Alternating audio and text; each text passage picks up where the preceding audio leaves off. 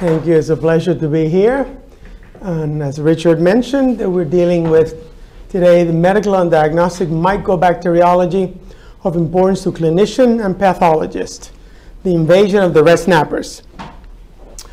No need to introduce myself. I've been here forever and um, I enjoy dealing with uh, presidents and fellows every time there's an opportunity. So this is the scheme that we'll follow today. I'll start, like I always start every one of my review lectures, with an overview and some general considerations, in this case, in identifying mycobacteria.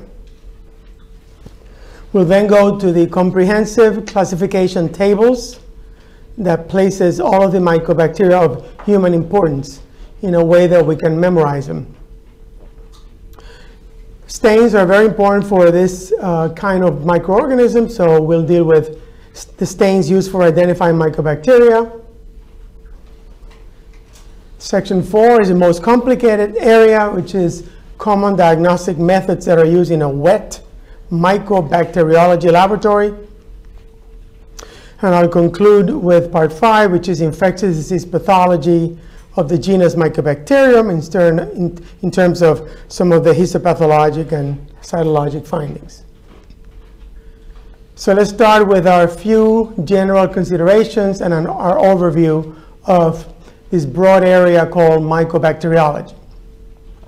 Okay, so we're dealing with acid-fast aerobic bacilli within the order Actinomycetales, suborder Corynebacterineae. The family is Mycobacteriaceae, and the genus is Mycobacterium. Historically, there's two important primary human pathogens, and they are Mycobacterium tuberculosis, the Koch bacillus, and Mycobacterium leprae, the Hansen's bacillus.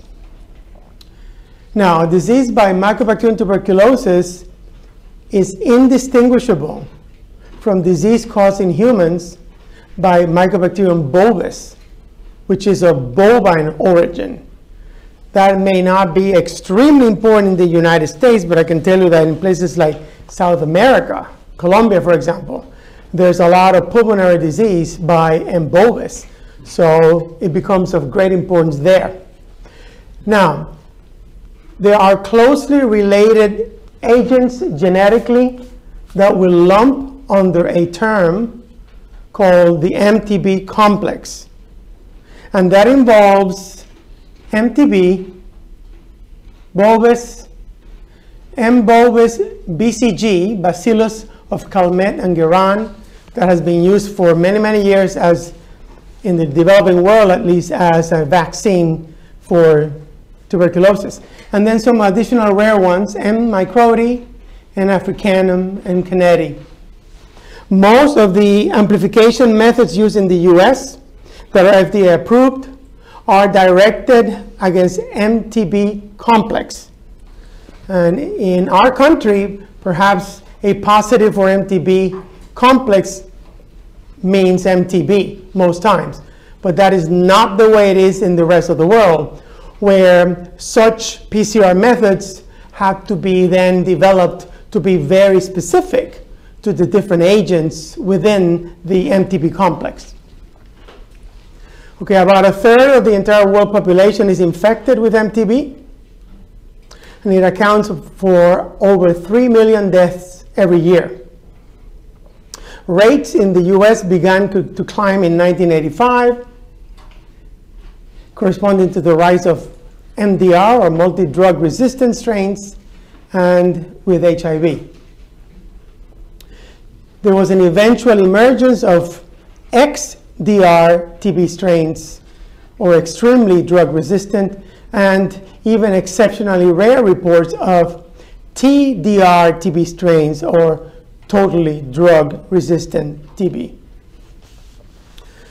Now, let's define MDR-TB and then XDR-TB using the traditional um, definition and then throw in some of the August 2018 WHO um, recommendations for modern MDR-TB treatment.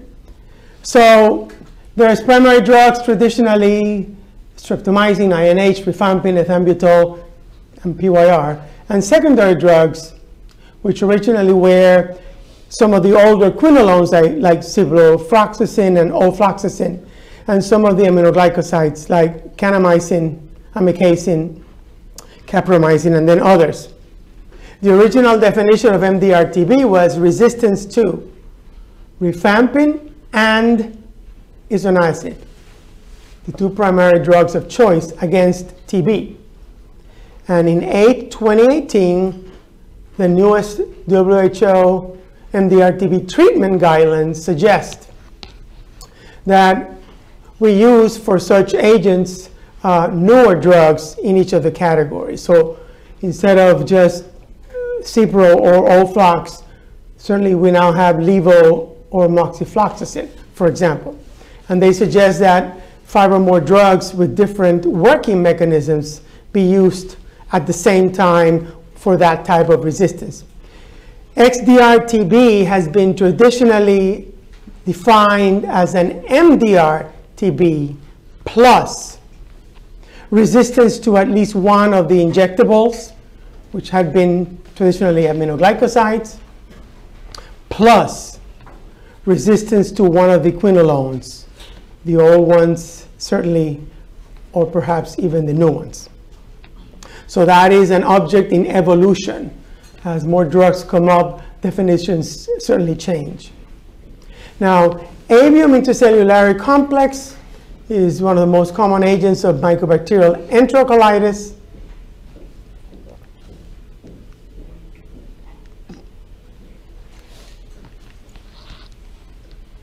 And then lastly, my last point here in the quick overview is concerning leprosy.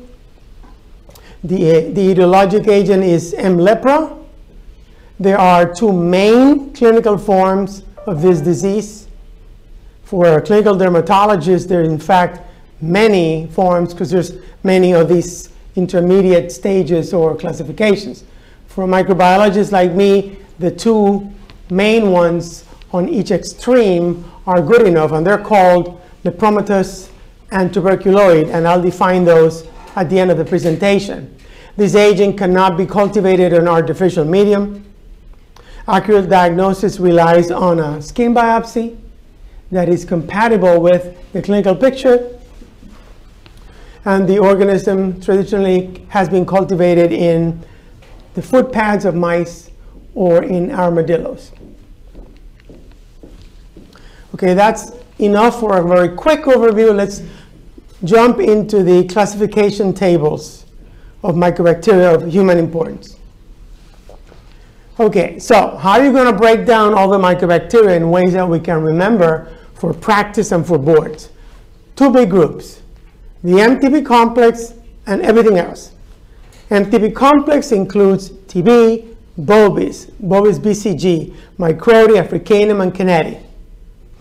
Everything else is what we call NTMs, non-tuberculous mycobacteria, also known by some other authors as MOTTs, mycobacteria other than tuberculosis, atypical, opportunistic, environmental, because that's basically where they come from, or even other lesser known classifications.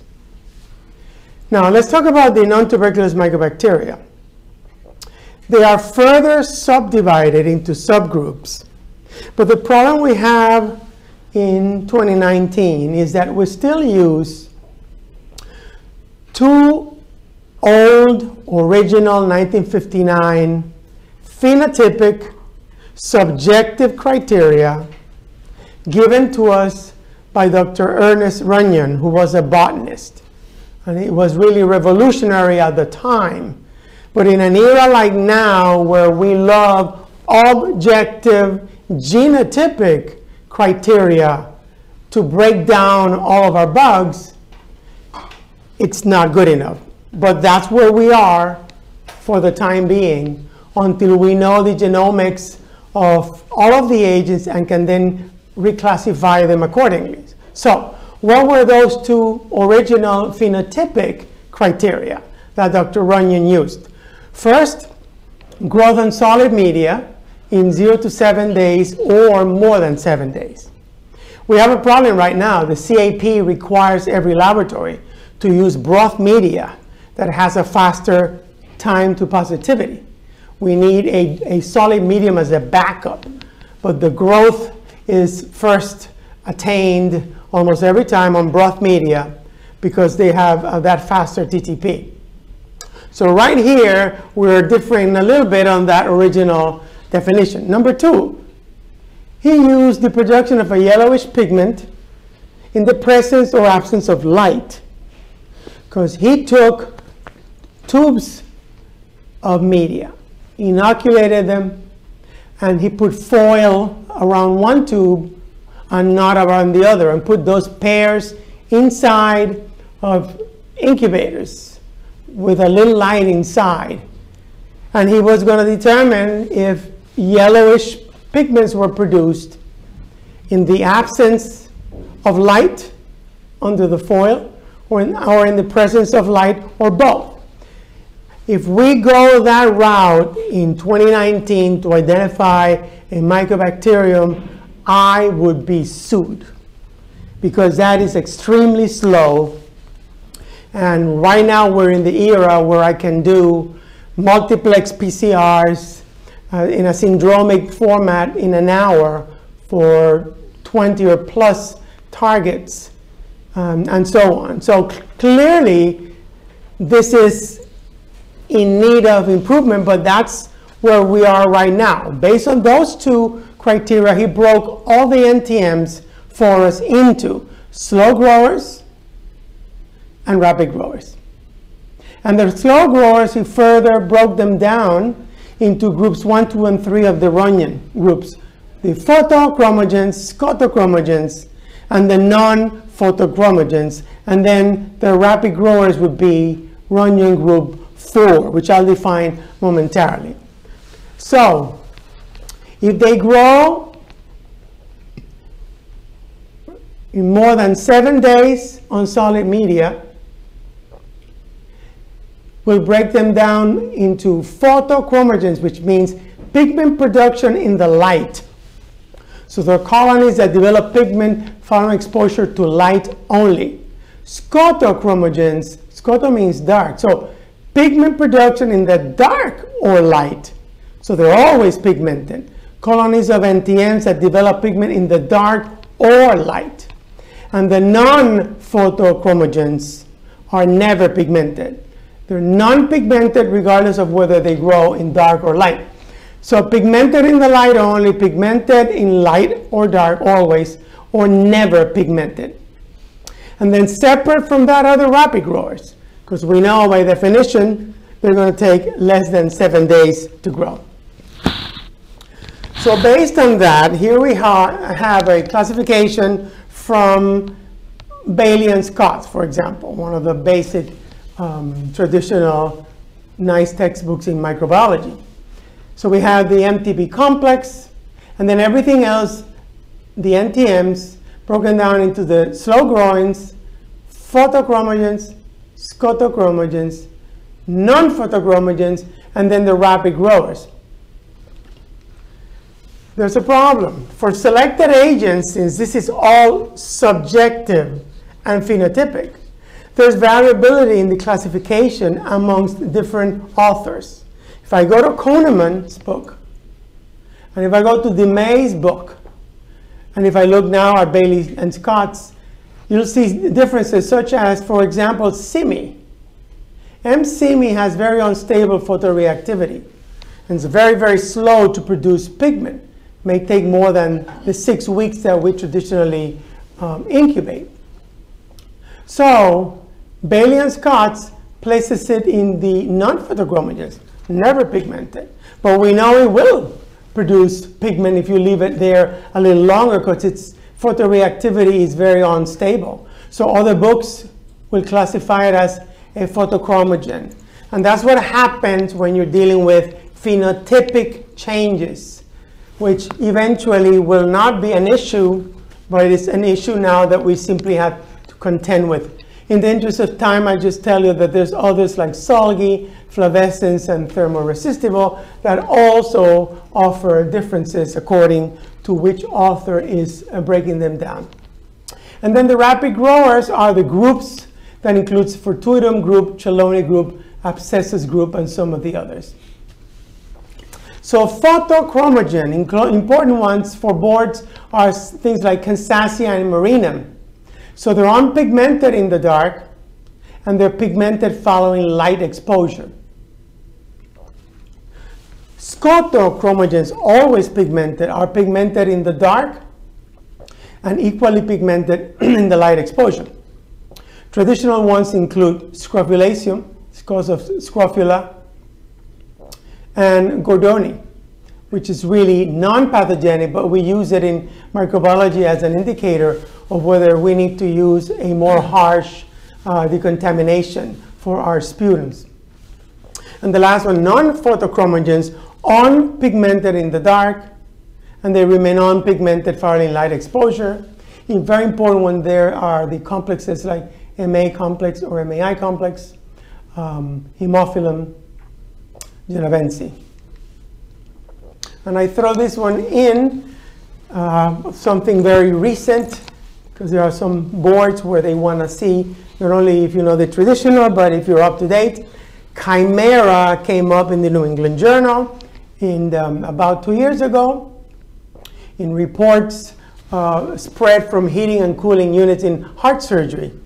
We now know that it can be spread from such units during cabbage surgeries um, that use those units to regulate the body temperature. Um, the paper tells us that they're all from one manufacturer in Germany. Somehow there was release of some of those agents in there and airborne transmission via aerosolization from the water tanks and those patients and then develop disease. Marinum, the fish tank granuloma, and Fortuitum and Chelonae, rapid growers in general, my message for the rapid growers is skin. They love skin. Um, post-sternotomy infections, post-surgical wound infections, and so on. Um, many a times we deal with that in the clinical lab, and it's uh, one of many of these uh, rapid growers. Okay, done with that. Let's move on to stains, which are very important for this kind of organism. Why are they so finicky? And why do we need to have a special stain? Because the walls of Mycobacterium have a very high lipid content. These are long chain branched fatty acids that we know as mycolic acids. And they bind very strongly a red dye called fuchsin that we prepare by dissolving it in phenol. The other name of phenol is carbolic acid. So the red stain is called carbol-fuchsin. While gram positives have a lot of the peptidoglycan and gram negatives have a lot of LPS, Mycobacterium as a genus has a lot of these long mycolic acids that love to bind the red stain carbol And more, most interestingly is that these organisms do not lose that stain when an attempt at decolorization is made with a concentrated solution of acid alcohol, which usually consists of ethanol and a concentration of either hydrochloric acid or sulfuric acid. And thus, those agents are called acid fast. They hold on to the carbol in the presence of ethanol and acid. And they remain red, and thus the term red snappers. The methylene blue counter stain will make the background blue. So what are the more frequently used stains for mycobacteria? I'm breaking them down here for you into the wet lab, and into the counterpart in the dry lab in pathology. So it all started with Dr. Ziehl and Neelsen, and they had developed a stain that uses carbol where you had to heat the slide that had the stain over a Bunsen burner. It was a pretty messy but very powerful original stain, and they gave us the basis here. We have to be perpetually grateful. Then came uh, Kinyoun, and he made a modification so that you didn't have to heat with the messiness of it, and that one is called Kinyoun's cold acid-fast stain modification. And when we do an acid-fast stain in the wet lab, it's a Kinyoun. When we order an AFB stain in pathology, it's the counterpart in histo to Kinyoun. Then came the next modification um, called the modified acid-fast or nocardia stain for organisms that were very weakly acid-fast and would lose the carbolfuchsin with the traditional strong decolorizer of alcohol and acid. I'll tell you how that modification came to be, but it's very effective. It's what we call the nocardia stain in the wet lab and what we call the Fite stain. For nocardia and M. leprae, also known as the Fite-Faraco stain in the tissue lab. Then the last one is one that's done for screening, a lot of smears for TB from the respiratory tract. Uh, it's, it's a fluorescent stain that's a lot faster. It's the Auramine fluorochrome stain, and there's pretty much no counterpart to that in histopathology. So quickly over each, the Ziehl-Neelsen is carbolfuchsin with heating, so it's a hot stain over a Bunsen burner with the harsh original decolorizer of Dr. Ziehl-Neelsen, which is acid alcohol, and methylene blue as a counterstain. Then came Kinyoun, and he used carbolfuchsin, but he used a more concentrated phenol, and he added a little detergent, and it allowed the carbolfuchsin to go through those walls without heating. And that was revolutionary, it became a cold stain. He still decolorized with a harsher acid alcohol decolorizer, and the same methylene blue counter stain. And that's the, what we call um, the Fite stain in tissue. And that is a traditional Kinyoun, which is an acid-fast bacillus, which is a long bacillus that stains like a red snapper. It's not filamentous branching like the actinomycetales that I'll show you in the next slide, like nocardia and so on, but they are long bacilli and they are be beaded if I were to use oil to show you. And they will become clear soon why we call them beaded.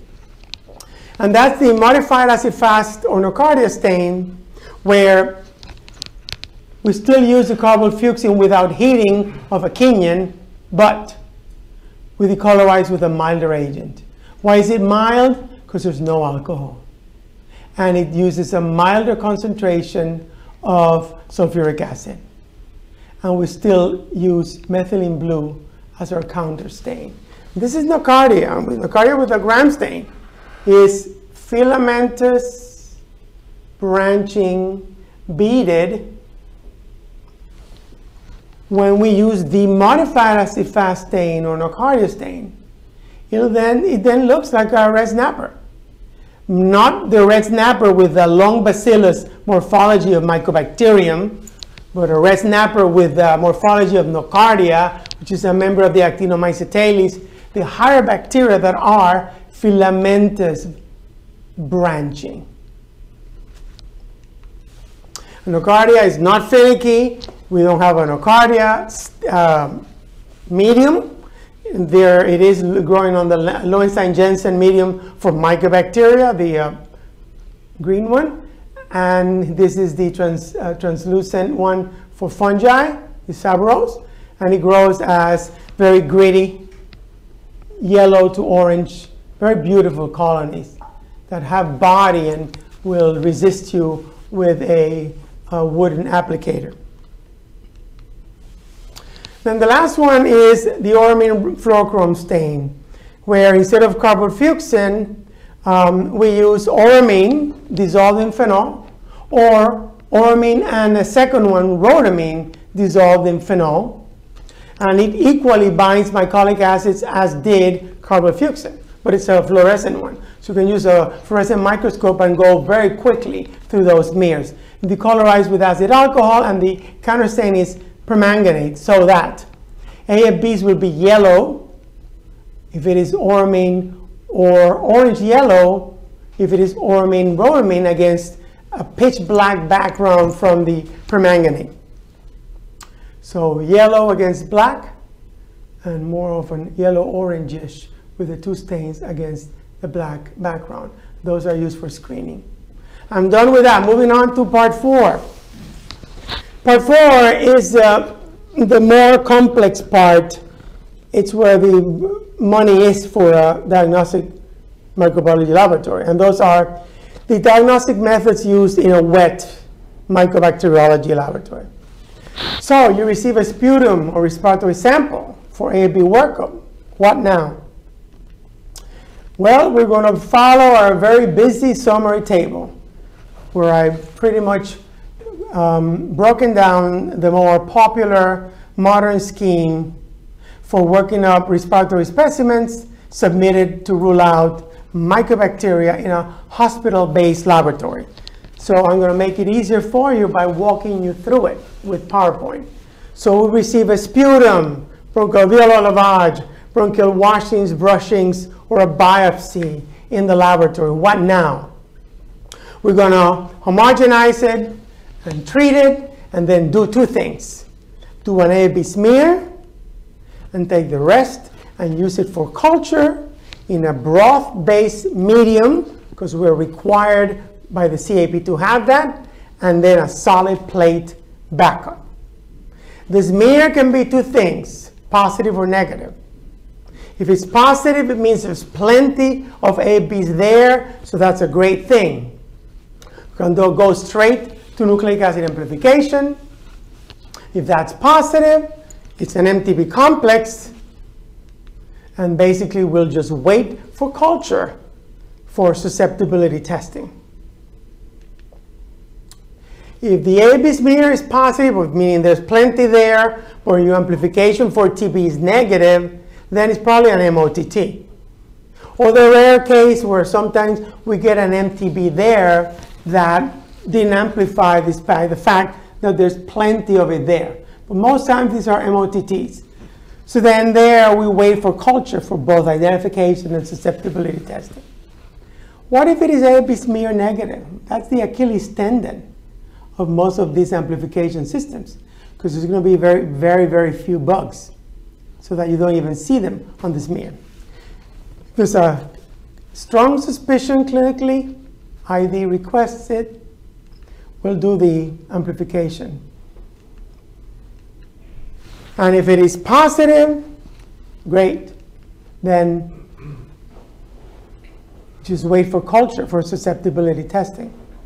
But if it is negative, so you have very few bugs there, you do your PCR for MTB and it's negative, it could be an MOTT, but it could still be an MTB because we know that the modern amplification systems that are now approved for AFB smears are about 80% sensitive. They pick up 80% of these, but miss one in five. And in that case, we'll just wait for culture for both identification and susceptibility testing. Okay, in the meantime, the culture is cooking. The culture is now flagged as positive by the instrument.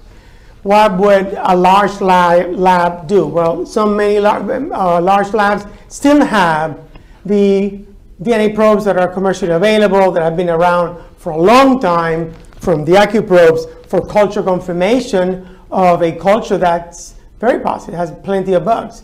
It's not PCR, you don't need to amplify. The amplification came in culture. It's just probes for MTB complex, MA complex, MA, MI, Gordonae, Kansasii. And if that's positive, then it's one of those. And then we just wait for susceptibility testing. If it is negative for that, then the labs have to proceed with. Years ago, biochemicals. You don't do that in this country. They take too long and you get sued. We then moved to HPLC, high pressure liquid chromatography. That's not done hardly for mycolic acids. What we're doing now is put it through pyrosequencing or next generation sequencing. That's what the reference labs are doing.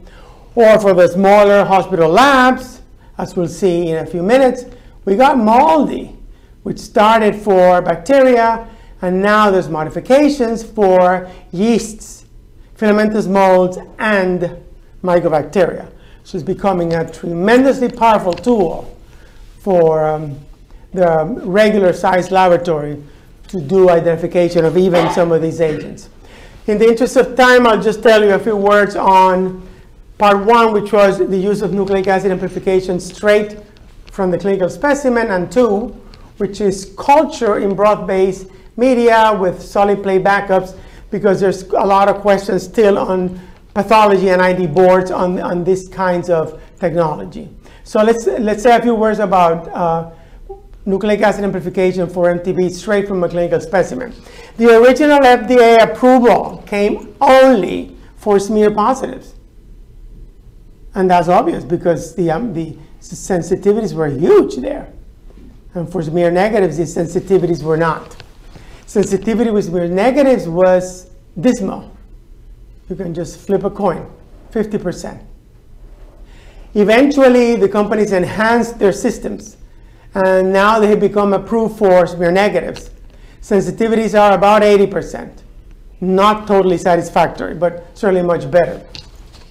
So what's out there? Many things are out there. Roche has had uh, permutations of their original assays, such as we started with microwell plates, then went to the cobas amplification, then the real time, such as light cycler entanglement, and so on. GenProbe has had a very powerful transcription mediated amplification, another type of target amplification system that has gone through different permutations. As has the NASBA system from bioMérieux, the probe tech from BD, and I must mention this very nice one that became available in the middle of 2013 in the US. It had been available in Africa for a long time and a, a very useful cartridge from Cepheid in the GeneXpert is the MTB RIF cartridge. This is a sample to answer generation where you don't extract nucleic acid from a clinical sample and put purified nucleic acid in. You put in the clinical sample the sputum or the BAL. So that for a Boonies type of laboratory was a godsend. And we have moved to the point that all of the uh, multiplex assays that I have in my lab are sample to answer. Everything is placed in there. And the little instrument inside the cartridge extracts, amplifies, and detects in one hour for 20 to 30 targets. So it's unbelievable. So this is the cartridge that became available in the US in 2013 to our detection of MTB and resistance to rifampin. Um, the Cepheid cartridges, you've probably seen this come, these are the cartridges if for a small lab in a, a four cartridge bay, the middle, mid, middle size of 16 cartridge bay, and then in our lab, we have the 48 cartridge bay, the Infinity. So basically, sample to answer cartridge format, extracts, real-time amplifies, and detects in less than two hours. So the, the sputum basically is liquefied a, a little bit to inactivate also the organism. And that crude sample, two mLs of it, is placed into the cartridge. Very, very quick, takes three minutes. And that's pretty much the end of any hand-on because it's placed in the platform where it will filter and wash. The filter captured organisms are broken up by lysis. DNA is released. And then the DNA is mixed with uh, reagents. And then an amplification occurs. And you basically will get a result of MTB detected or not detected, and RIF resistance detected or not detected in an hour and 45 minutes. And the targets are the RPOB gene, which the instrument very nicely has five molecular beacons for the various mutations within this rifampin resistance determining region. Two or three words on culture that still come up on all types of boards. So we've had selective and non-selective media, which means we add antibiotics to make it selective and keep bacteria away and leave the mycobacteria that are slower to you know, declare themselves, or originally non-selective without um, antibiotics. And we use those in combination. Three types of media have been used to the present. It started with solid media egg-based greenish. And that was the LJ or Lowenstein-Jensen medium. That was a medium that had coagulated whole eggs and a little bit of an inhibitor, malachite green, that gave it the green color. That's how doctors Lowenstein and Jensen contributed to the field of infectious diseases. We eventually made it more selective because we wanted to keep bacteria totally away if you're going to leave this there for six weeks. And then selective LJ is this one with antibiotics added to it. Then came the era about 20, 25 years ago of solid media agar-based. They were clear and a lot easier to make. And Dr. Middlebrook created multiple permutations of his original agar-based medium that had no egg. And he called them 7H9, 7H10, 7H11, and many others. They detect growth earlier than the egg-based media. And those can also be made selective with additional antibiotics to really keep uh, competing bacteria away. And the third and last of the media type is the broth-based or liquid media, which is the gold standard, and we are required to have a system that has this and then one of the other ones as a backup. And the broth in these systems is a permutation of Dr. Middlebrook's 7H10 with, without the agar. For boards, MTB is no photochromogen or scotochromogens as some of those non-tuberculous mycobacteria are. MTB is rough and buff. It's boring. It's pretty much rough because it's not very smooth. It's globulated. And buff means cream colored. It doesn't have the beautiful pigments of the photochromogens, Kansasii marinum or the scotochromogens. And this is one of the systems that just about every hospital laboratory has. It's one of the automated um, mycobacterial culture systems that uses a broth medium. I'm only using one of the three or four systems out there in the interest of uh, using a prototype. Uh, certainly, I'm an academic pathologist who doesn't work for any company. This is the MBE BacT-Alert 3D from bioMérieux. It uses a colorimetric photosensor bonded to the bottom of the bottle. And it's going to use reflected light to measure CO2 produced by the bacteria growing in the medium. So there's going to be the food of the bacterium in the broth, right? It's, the bacterium is there, one of the mycobacteria. It's going to be using it and producing CO2, which will then go through the sensor and it will, it's a CO2 sensor. It will change the color from an original, say, dark greenish, it's what, what it's used to be, to a orangish and then yellow. So dark greenish permutations of orange to a light orange yellow. And at that point, the instrument will flag itself by a light or alarm. And the tech pulls the bottle 24 hours a day, third shift can do it if they're not microbiologists and just do a smear and report at least a smear to the laboratory. Um, these are systems that basically go on 24 hours a day and they detect every 10 minutes. So they have become uh, invaluable in our quest for uh, quick time to positivity and ease.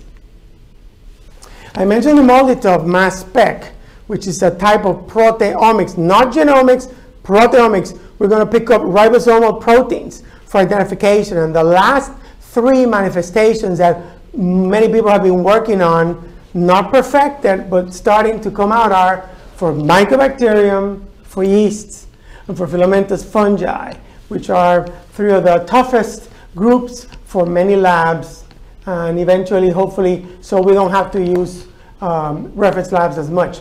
So the MALDI certainly is easier, less expensive, and faster and more accessible to routine microlabs than some of the older biochemical methods. And it's likely to become the method of choice for sure. Um, issues with mycobacteria that we still need to work on. You have to process to kill the organism and to break open the cells. Um, and the databases for mycobacteria still have to be worked on so we can distinguish, eventually distinguish between the members of the MTB complex and other related groups.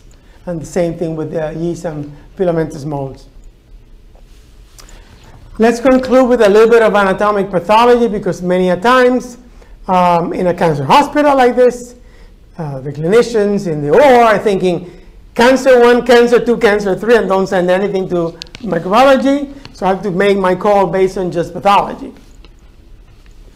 So gross pathologic findings of many of the agents of the genus Mycobacterium, particularly MTB, it produces what we call fibrocaseous or fibrocalcific lesions, and they may be due when we see them to uh, one of the deeper systemic fungal pathogens or to TB. So this kind of caseation, cheesy-like necrosis, and I'll show it to you microscopically, could be due to agents such as Histoplasma capsulatum, Histoplasmomas, Coccidioides immitis, and Coccidioidoma, MTB, tuberculomas, or even Cryptococcus cryptococcus can look like that. Um, when they spread uh, inside or outside the lung, we call that miliary spread, uh, as in seeds from the millet plant. And this would be um, miliary spread within the lungs, within the kidney outside of the lung, liver, and spleen. Microscopically, we're going to see what's called caseation necrosis, cheesy-like necrosis in the middle of this type of inflammation called a granuloma. And if we're lucky, you will see the red snappers. And this is there's going to be a rim of PMNs and fibrosis. And in the middle, the caseation, you're lucky, you'll see with your AFB stain the organism and a lot of Langhans giant cells. 20 years ago, I've been here very long, and we had cases of MA complex in the intestinal mucosa of some of our patients who had secondary malignancies due to HIV. And they came in and we saw the infections of HIV and we dealt with the malignancies of HIV. We had this very interesting patient who was HIV positive who was being treated here for one of the lymphomas, B-cell lymphomas. He also had Kaposi sarcoma. And to make a long story short, a biopsy from the intestinal mucosa is sent to pathology, no culture there, so I go and look at the H&E, and boy, even a low power view, and certainly a high power view, those are foamy histiocytes all over the lamina propria. When we ordered stains, this is a low power view of the acid fast stain. The high power view showed that these were chock full of red snappers. And um, we didn't culture because there was nothing to culture, but if we had, I bet you it would have been one of the many cases we saw back in the 90s of MA complex enteritis.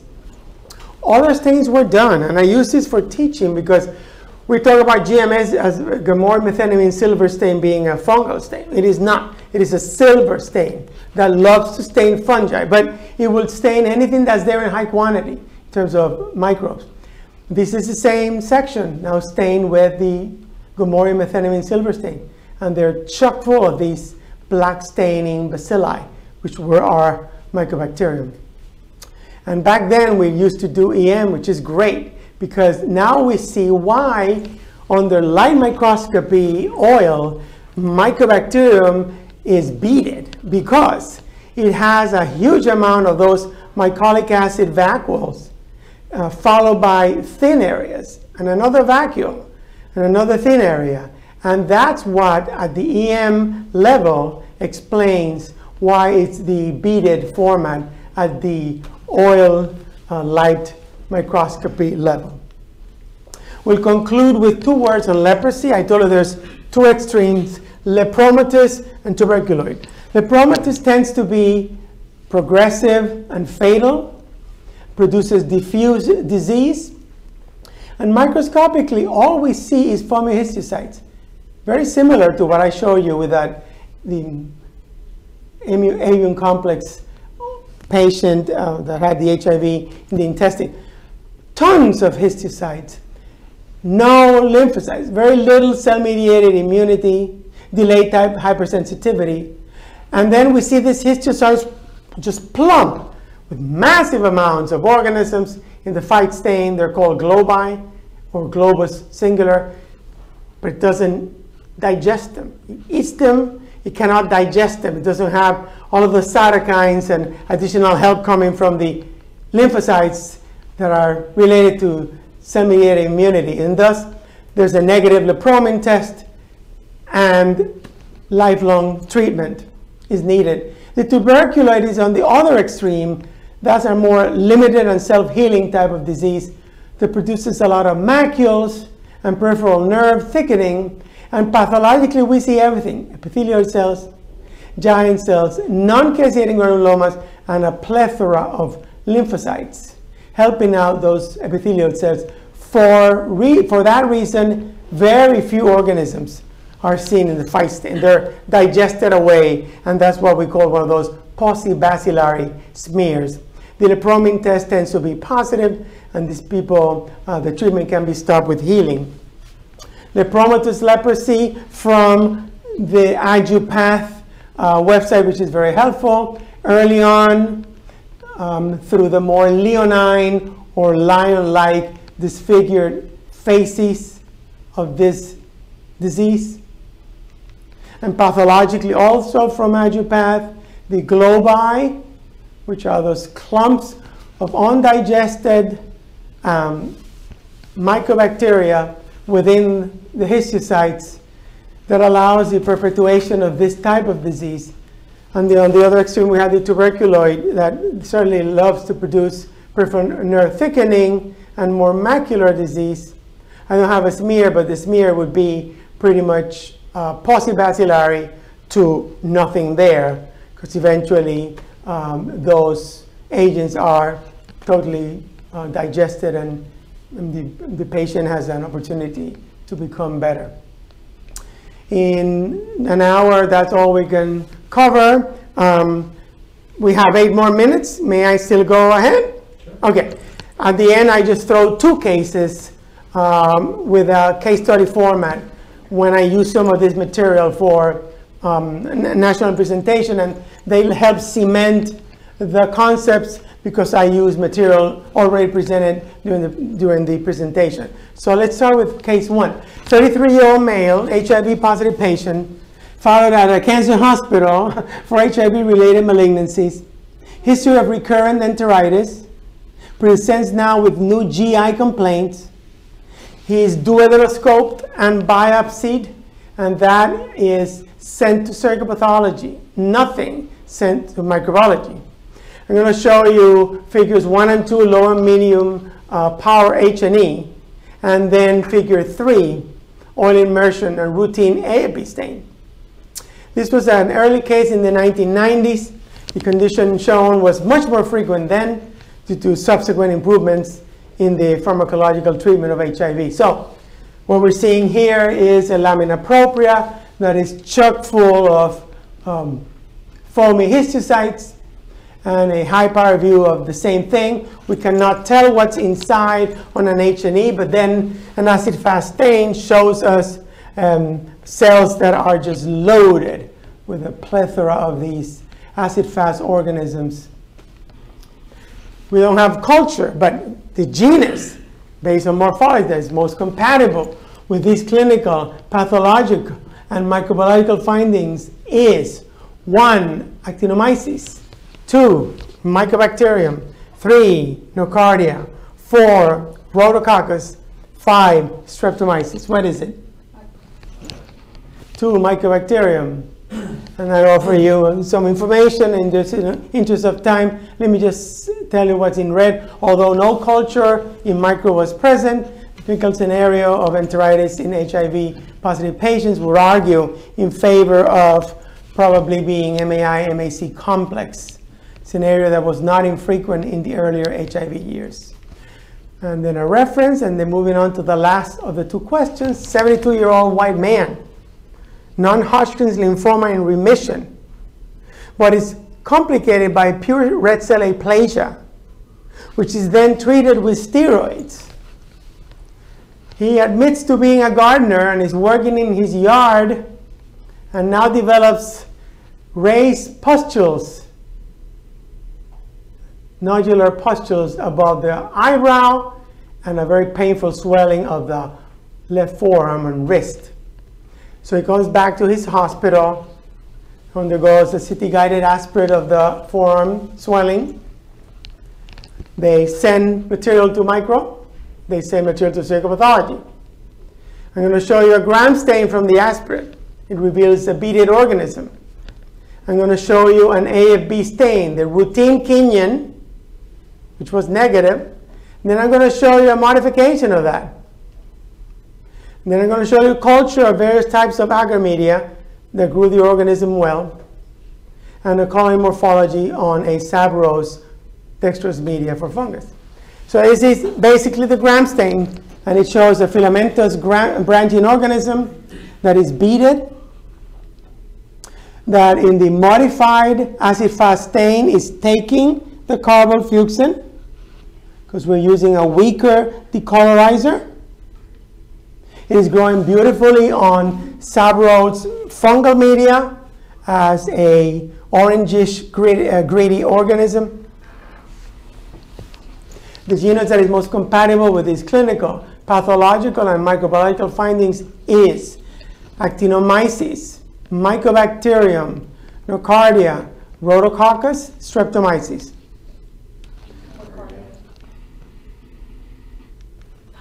I give you some information, and just in the interest of time, the agent may cause infections which present as localized skin involvement, as pulmonary nocardiosis, or as disseminated illness, predominantly in the immunocompromised patient population with a reference. That's all we can cover in the interest of time. Thank you for your attention.